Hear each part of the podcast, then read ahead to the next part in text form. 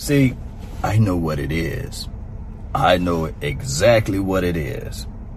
You see, everybody want to be able to get those clickbaits, those, clickbaiting articles that everybody click on. That's what the NFL been doing. That's what ESPN been doing. And that is what Fox News been doing.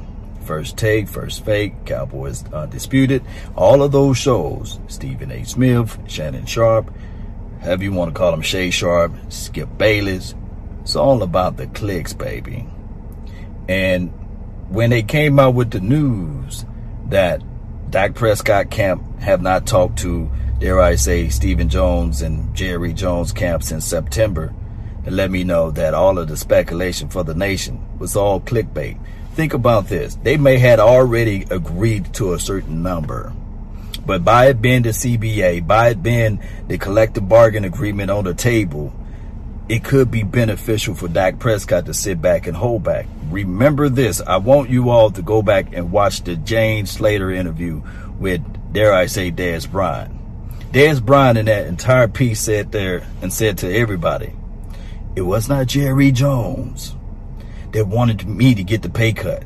Jerry Jones wanted me to pay all, he wanted to pay all of the money for me. You see what I'm saying? He wanted to give me the full contract. He didn't want Dez Bryant to take the pay cut.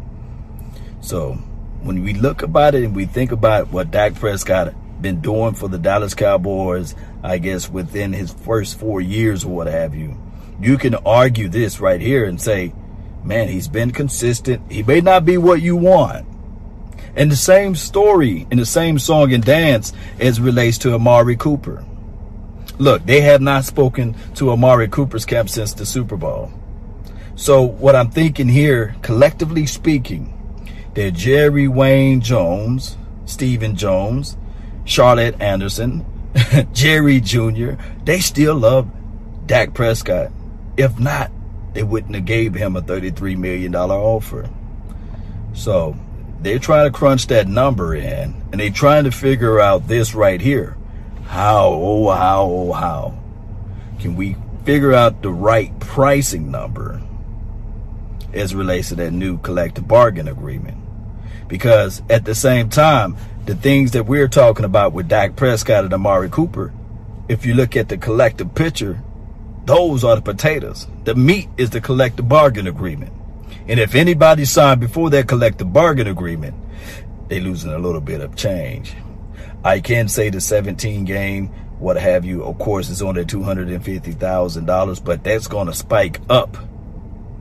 It's going to spike up the, the, the revenue portion, the salary cap portion, so anybody thinking that 35 mil is too much money, if anybody thinking that 37 mil is too much money, I want you guys to think back and look back from 2015 to present day 2020 how far that salary cap increased with only 16 games. Now, I will say this. Yes, the collective bargain agreement is not secure yet. They have not agreed upon it. The owners agreed upon it, but the other, you know, the, the, the players and the, and, and the veteran players, they're having a little issues going back and forth with it.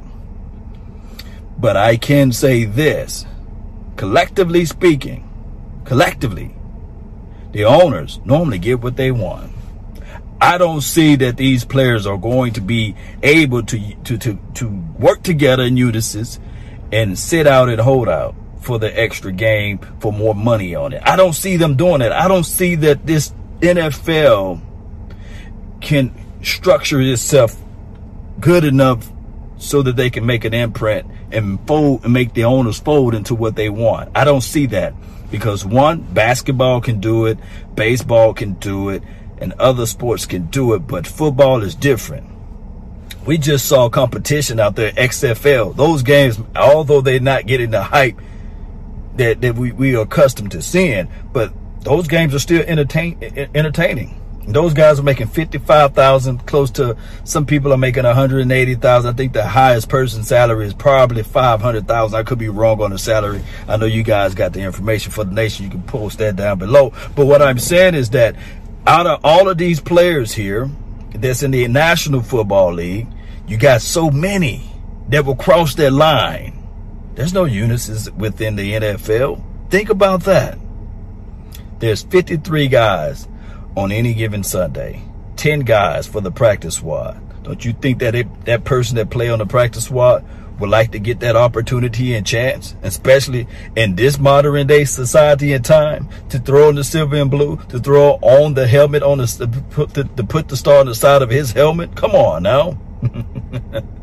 Man, these players are not as close as people think although the fans, we may say, well, you know, hey, you know, it's not the same, but we would still be at those games because the XFL just proved it, you see. So when football fever come around and the season come around, somebody to be saying, and it could be the guys just like I say from the XFL say, hey, what's up NFL? you know, you to pay me 150,000 and I was willing to run through a brick wall for 55. I just got myself an increase. I can put food on the table for my people, you see. That's how they're going to look at it.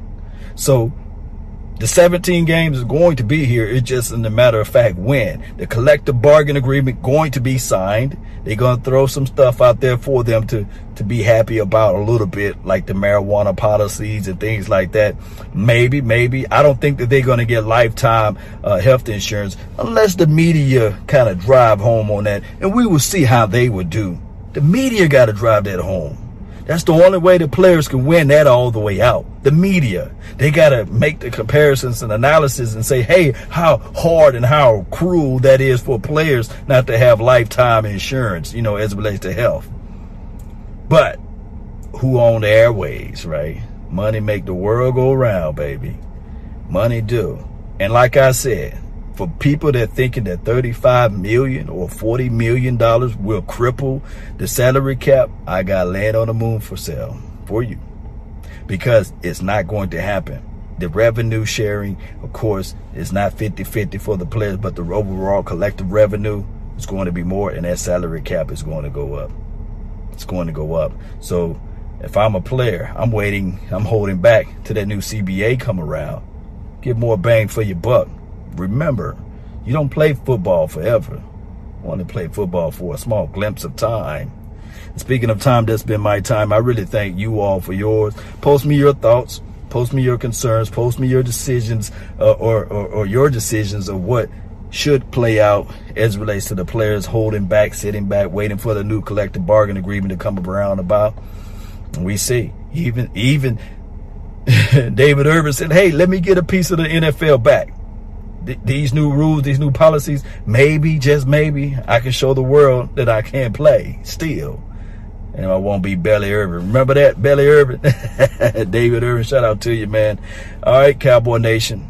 Hit that like button, share this content, let that friend, neighbor, foe know where to go when they want to tune in to Cowboy Sports Talk and Beyond. And remember, you're listening to nothing but the best. Let's go.